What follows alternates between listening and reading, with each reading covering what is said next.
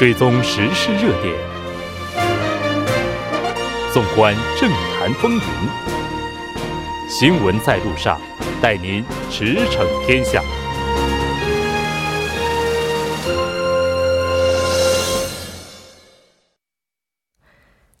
了解最新热点焦点，锁定调频一零点三新闻在路上。在接下来的半个小时，将为您带来此时此刻主要新闻聚焦分析以及百家谈。广告过后马上回来。您的参与，我们的动力。参与我们的节目，您可以通过手机短信的方式发送短信至井号幺零幺三，每条短信收取五十韩元的通信费用。您也可以登录我们的官网 tbs 点首尔点 kr 收听更多回放。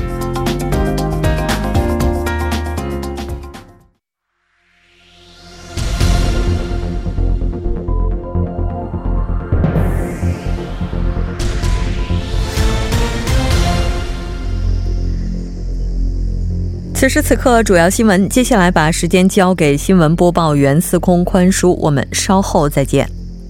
下面是本时段新闻。韩国外交部三十号表示，外交部韩半岛和平交涉本部长李杜勋将于五月三十一号至六月一号出席在新加坡举行的香格里拉对话会，并与美日美日两国对北代表举行双边和三边会谈。对话会期间，李杜勋将会见美国国务院对北政策特别代表。斯蒂芬·比根，双方就实现半岛完全无核化、构建永久和平机制等进行探讨。届时，他还将与日本外务省亚洲大洋洲局局长金山宪治举行会谈。另外，美国国务院当地时间二十九号也表示，比根将在五月三十一号至六月二号出席相会期间与。李杜勋和金山县治举行会谈，三方就最终完全可验证的无核化进行协调。下一条消息，旨在各方探讨和平领域合作方案的韩国东盟特别峰会和平领域合作论坛将于三十一号在釜山举行，为韩国韩国东盟特别峰会预热。韩国对外经济政策研究院。高级研究员权利和延世大学教授金亨中将在论坛上发表演讲。权利研究员将就东北亚经济合作和将釜山成为东北亚枢纽等主题进行演讲。金亨中教授将探讨推动北韩融入国际社会的可行性。釜山研究院还将于六月十一号。举办韩国东盟特别峰会国际合作领域论坛。另外，二零一九年韩国东盟特别峰会将于十一月二十五号到二十六号在釜山举行。下一条消息：今后在首尔参与在开发重建工程项目的施工公司，在修改施修改施工计划时，只允许调整百分之十以内的工程费用。首尔市表示，为禁止施工单位过度变更设计，将制定与实施备案设计的相关方针。今后，施工公司在投标文件上必须填写设计变更后的施工明细和工程费用的计算依据。另外，因备案设计而增加的工程费用，应该由负责施工的建筑公司来承担。下一条消息。从下个月开始，全国四万多个幼儿园都要接受认证评价。保健福祉部表示，根据《婴幼儿保育法》的修改案，从下个月十二号开始，幼儿园评价制度将从自主申请改为义务制度。保健福祉部称，将针对未获得过认证的或认证期限即将到期的幼儿园，率先实行评价。以上就是本时段新闻。接下来马上为您带来我们今天这一时段的聚焦分析。围绕北韩发射问题，特朗普政府内部也是矛盾激化。韩美日三国北核协商代表也将在新加坡会面。日本政府提议举行北韩和日本首脑会谈。那今天我们也是邀请到了来自平泽大学国际关系专业的孔玉植教授来和大家进行进一步的解读。孔教授，你好。哎，持人好。非常高兴今天能够在直播间和您一起来了解有关问题更深入的一些信息哈。那围绕北韩发射短程导弹问题，我们看到特朗普政府内部的争论也是非常激烈的，那这个矛盾也是不断的外露。正在东南亚进行访问的代理国防部长沙拉沙拉汉二十九号呢，在当地时间二十九号呢，是在专机内举行了记者会，就北韩。发射导弹一事，明确表态说，北韩发射的是短程导弹，违反了安理会的决议。在这之前，特朗普总统访日的时候是为北韩开脱的。那他说，北韩的发射并没有违反联合国的决议。那应该说，这两方的发言是完全背道而驰的。不知道教授您会怎么看呢？对，看出来真的是一个两个有个极端的说法，对，是一个国家，对啊。其实，嗯，怎么说，这是一个美国国防部门跟外交部门他们两边的意见意见的分歧。嗯，哦，看起来两个人分歧非常的对立的。可是以特朗普的一个反应来看，他好像没有对这个这件事情我发表什么意见，看起来好像是要一个调整的意思，这种样子啊。所以有反有另外一个角度来看。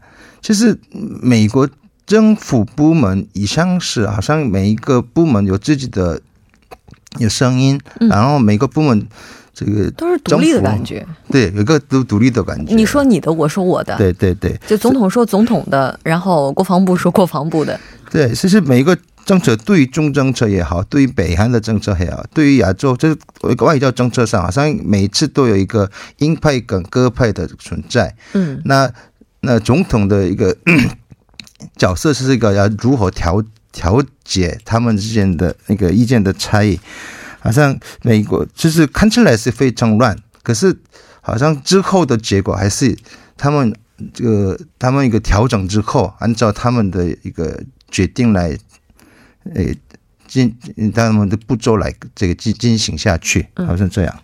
也就是说，他们这个矛盾有可能也只是一个表面的现象。就只是一场表演，表演给别人看，但最终的结论依然是非常强硬的走自己的路。对我按照这个时间，好像我是这么认为。嗯，以前好像也不是，以前好像有是为了一个分歧，好像有一些人下台怎么样。可是在这一次时间，好像哦，其实一些媒体好像对特朗普非常有反感的媒体，故意操作这些新闻的。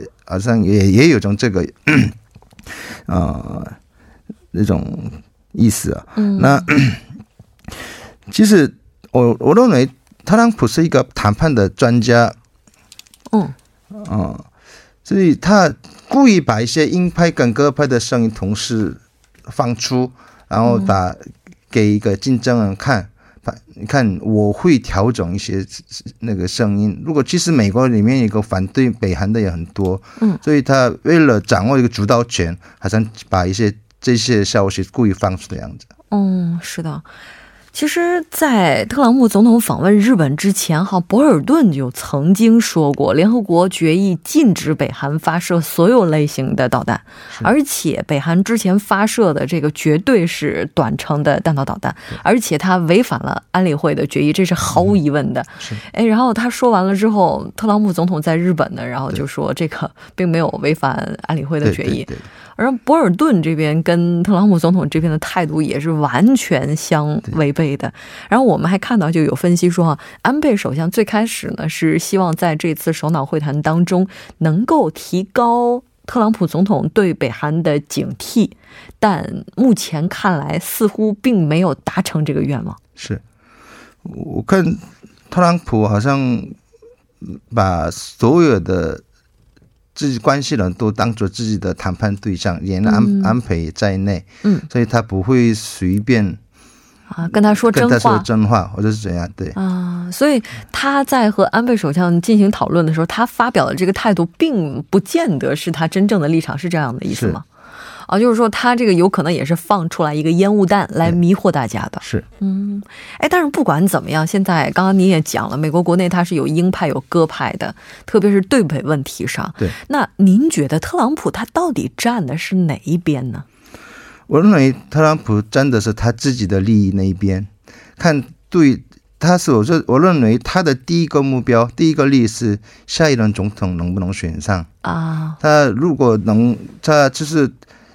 北韩问题的走向是如何走，是他自己最有利的，就是他按照那个方向去走。嗯，如果如果北韩的问题如果持续下去，对他的那个啊总统选举有帮助，就他可能会继续操作。如果暂时不要比较好一点，他但是可能会搁着。啊，所以这个这个是自己最清楚，别那个旁边的人恐怕。很难掌握他的思那个他的想法，他想法就是最终的结论就是说，他谁也不站，他就站他自己。谁能够帮他赢得下一届的大选，他就站哪一边。对，那所以他才能说出来，北韩这个他发射的这个并没有违反联合国的决议。当然，他这个言论出来之后，在美国国内也是掀起了不小的一场舆论战。哈，是。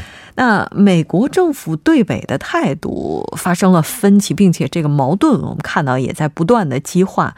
现在美国政界有分析说，特朗普政府他这个政策哈缺乏一贯性，就是他没有办法去坚持一个方向，因为好像在对北这个问题上，特朗普总统他自己本身的态度也是有变化的。对他出尔反尔啊，这 对啊，出尔反尔。对对，其实我刚刚。跟讲过一样，就是我他是一个谈判专家，他比较他不会出牌，但是他的牌他的底牌尽量把不让他看，然后他尽量想看对方的牌怎么样，他所以看起来是很乱，可是他的底牌应该是会藏的很，最后来出，然后让让对方没办法出手这样。才得会得到一个他的胜利，因为他这个以前是一个建筑商嘛，他每他让每一个工作工程都是一个按照谈判来进行，所以我觉得他是一个真正的谈判专家。所以看起来是不很乱，可是他即使是他真的要想要得到的，呃，要要要得到的一些东西，他一定要得到。为了为了得到东西，就他不择手段。嗯，我是这样讲的。所以在您看来，特朗普总统就目前他的态度也好，包括国内对北政策也好，就之所以会出现不断的反复，是因为所有这一切都有可能是假象，他还没有亮出最终的底牌。对，但是大家不都说美国对北的最终底牌就是实现无核化吗？这个不是他的最终底牌吗？应该是吧。哦，其实。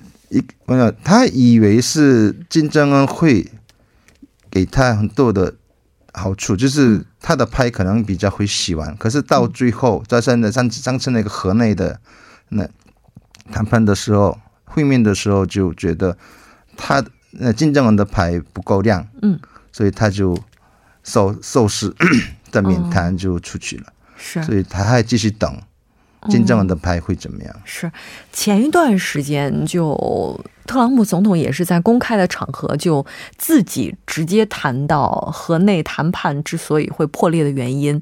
那在之前媒体报道当中说，除了双方谈到的这些核设施之外，美国又扔出来了一个说你这个。你没有报告怎么怎么样？但美国在前几天，就前一段时间哈，然后就说你这不只是一个，好像是有好几个，然后加在一起大概是是是五个对吗？好像是啊，好像是哈。我记得当时听到这个数字之后，就是说特朗普总统其实他现在的话对他认为对北韩这个核设施是有着非常高的一个了解。那在这种情况之下，依然能说出来认为北韩的这些行为没有违反安理会的决议，他的这个底牌藏的已经不知道到底什么时候要拿出来。因为毕竟韩国在对北问题上的话，跟美国是肯定是站在这个应该是属于盟友的关系哈。对。那如果连韩国也摸不透的话，这对于韩国来讲会不会太过于被动了呢？对，现在的状况已经是够被动。嗯。那刚河内之前，好像我我们中府觉得这河内谈判是一个肯定会迈出一大步啊，可是后来就不是大步迈出大步，就是退一步，对，特别被动，对，非常就是我们也没办法，就是措手不及嘛，嗯，所以对按照碰到那个特朗普的一种做法，是真的没办法，嗯，因为。在河内谈判之前，美国国内其实已经出来舆论，就说这次有可能会无疾而终，就没有任何结果的结束。但是在韩国国内，这个舆论的氛围是。非常向好的，所以这次的话，对于韩国来讲，应该也是敲响了一个警钟吧。应该要更了解自己的盟国，才可能去探讨接下来该怎么样。所以我们看到，在河内之后，韩国政府也是积极的、更积极的和美国去进行沟通。那包括美国和日本之间的这个沟通。但是上一轮我们看到特朗普总统访日。对于这一次的行程来讲，日本应该说也是没有特别大的一个收获啊。安倍首相也没有实现他最终的一个打算。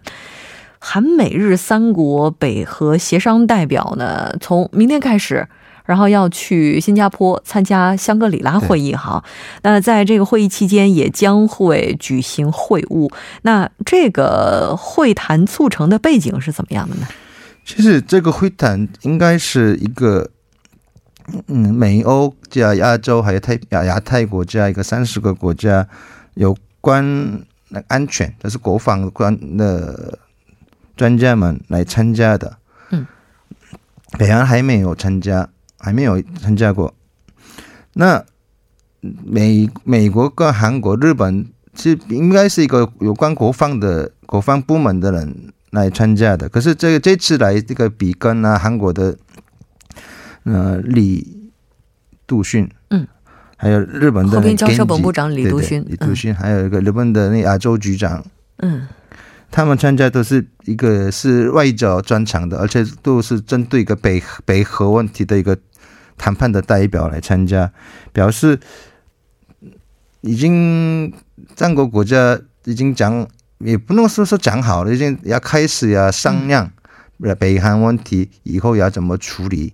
嗯，所以而而且是那个比干方面，前一阵子好像没什么活动，嗯，可是好像这一次 有出来，那谈协议会面之后，好像他有准备一一场一个演讲，啊，对，对，那大家认为好像有人猜一个在演讲中，哦，他会露出一个特朗普的一个对北韩的一些，哦。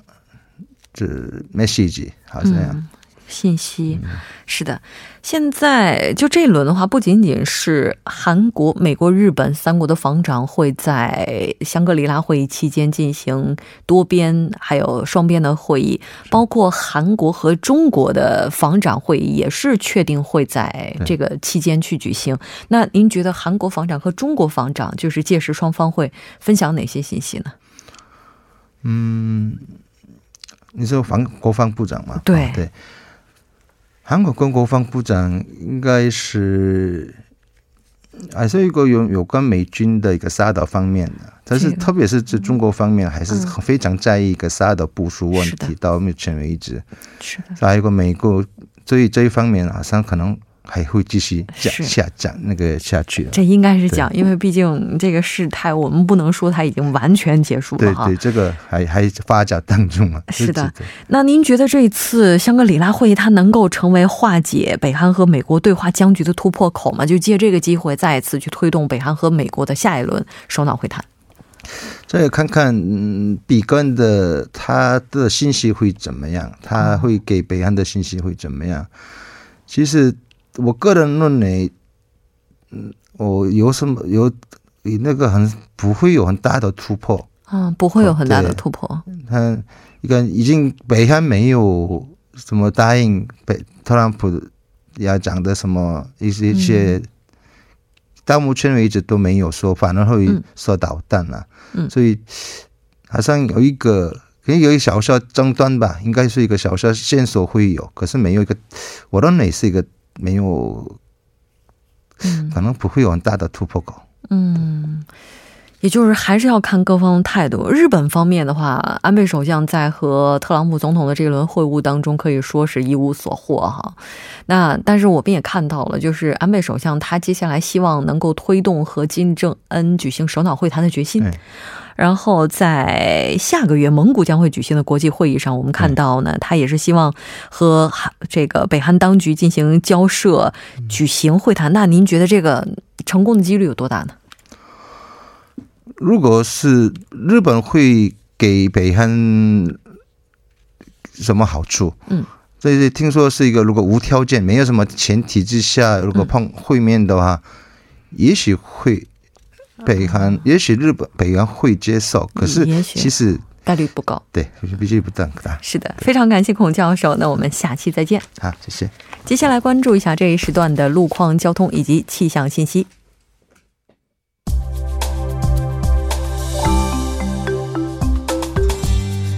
晚间七点五十二分，继续为您带来这一时段的路况和天气播报。我们继续来关注目前时段首尔市的实时路况。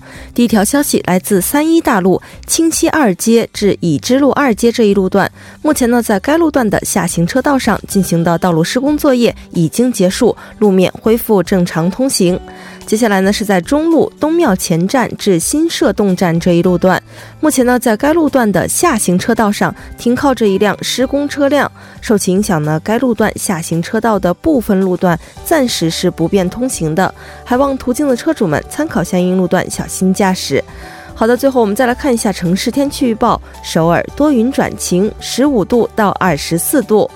好的，以上就是今天这一时段的天气与路况信息。祝您一路顺畅，平安回家。我们明天见。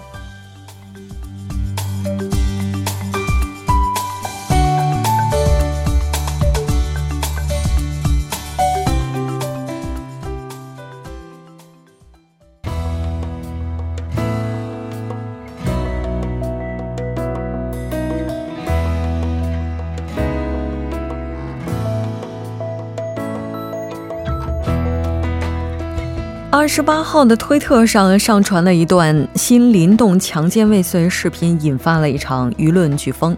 在视频当中，一名女性打开家门要进去的时候，一名藏在暗处的男性突然出现，并试图硬闯。万幸的是，这名女性迅速关上了房门，但这名男性在闯入失败后，并未迅速离去，反而是在走廊上徘徊。目前，这名男性已经被警方逮捕。二十九号，青瓦台请愿留言板上出现了要求严惩这名强奸未遂者的请愿。对此，大家怎么看？我们来听一听。大家好，我是毕业于成均馆大学新闻放送系的肖月。其实，我第一次看到这个新闻的时候，真的挺震惊的。我也能够理解那些在青瓦台请愿的网友的心情。作为一个独立生活的女性吧。其实我们最关心的不就是安全问题吗？而视频里的这个男性还在门外一直徘徊。假如说门不小心开了的话呢，后果真的是不堪设想。我认为政府需要加强对性犯罪的处理力度，还有对入侵民宅行为的管控吧。因为现在独立生活的女性真的是越来越多了，为了让她们能够更安全、更安心的生活，不仅仅是需要法律上的约束的，其实这个社会对女性的看法和态度也应该需要转变。所以，我希望今后韩国能够成为一个女性宜居的社会吧。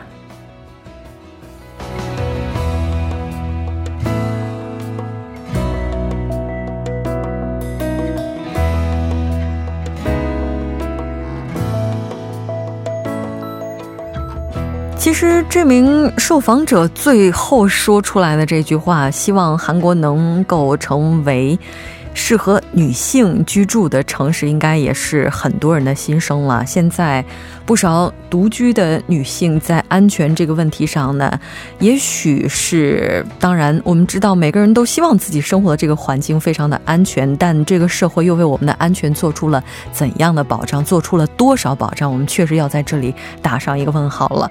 当然，有关案件的处理呢，是。会按照法律的程序去履行。我们在这里也是再次的呼吁，希望大韩民国能够成为一个安全的国家。今天的节目就是这一些了。栏目监制韩道润，责任编辑董爱颖、葛静怡。感谢您的收听，我们明晚同一时间新闻在路上依然邀您同行。我是木真。